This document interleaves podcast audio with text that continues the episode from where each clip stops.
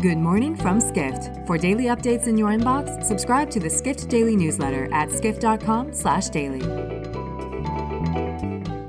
It's Friday, December 8th, 2023, and now here's what you need to know about the business of travel today. The Middle East was the fastest growing tourism region this year until the Israel Hamas war began in October. No other region in the world saw its tourism fully recover this year, let alone surpass their pre pandemic level, reports Dawit Habtemariam, Skift's global tourism reporter. Through September, the Middle East saw its international tourist arrivals rise 20% above pre pandemic levels, according to the UN World Tourism Organization. Two factors boosting Middle Eastern tourism were expanded air connectivity by airlines like Emirates and investments by tour operators like Intrepid Travel. Those ongoing strengths may help the broader region rebound if a truce in Gaza is brokered.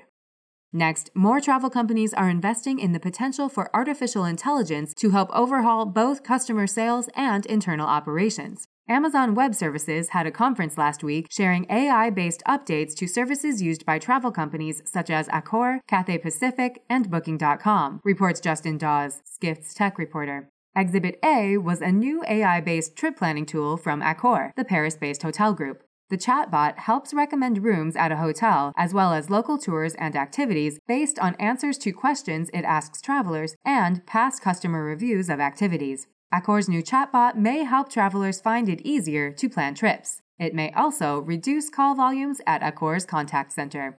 Finally, travel startup Klook has raised $210 million in financing.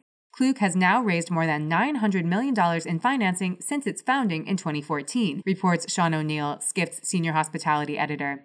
The Asia based startup with offices in Hong Kong and Singapore competes with Berlin based Get Your Guide as the most heavily funded startup in selling travel experiences such as walking tours. Bessemer Venture Partners and other notable investors took part in the funding round. Klook said it was profitable and was aiming to go public someday. For more travel stories and deep dives into the latest trends, head to skift.com. To find these stories and more insight into the business of travel, subscribe to the Skift Daily newsletter at skift.com/daily.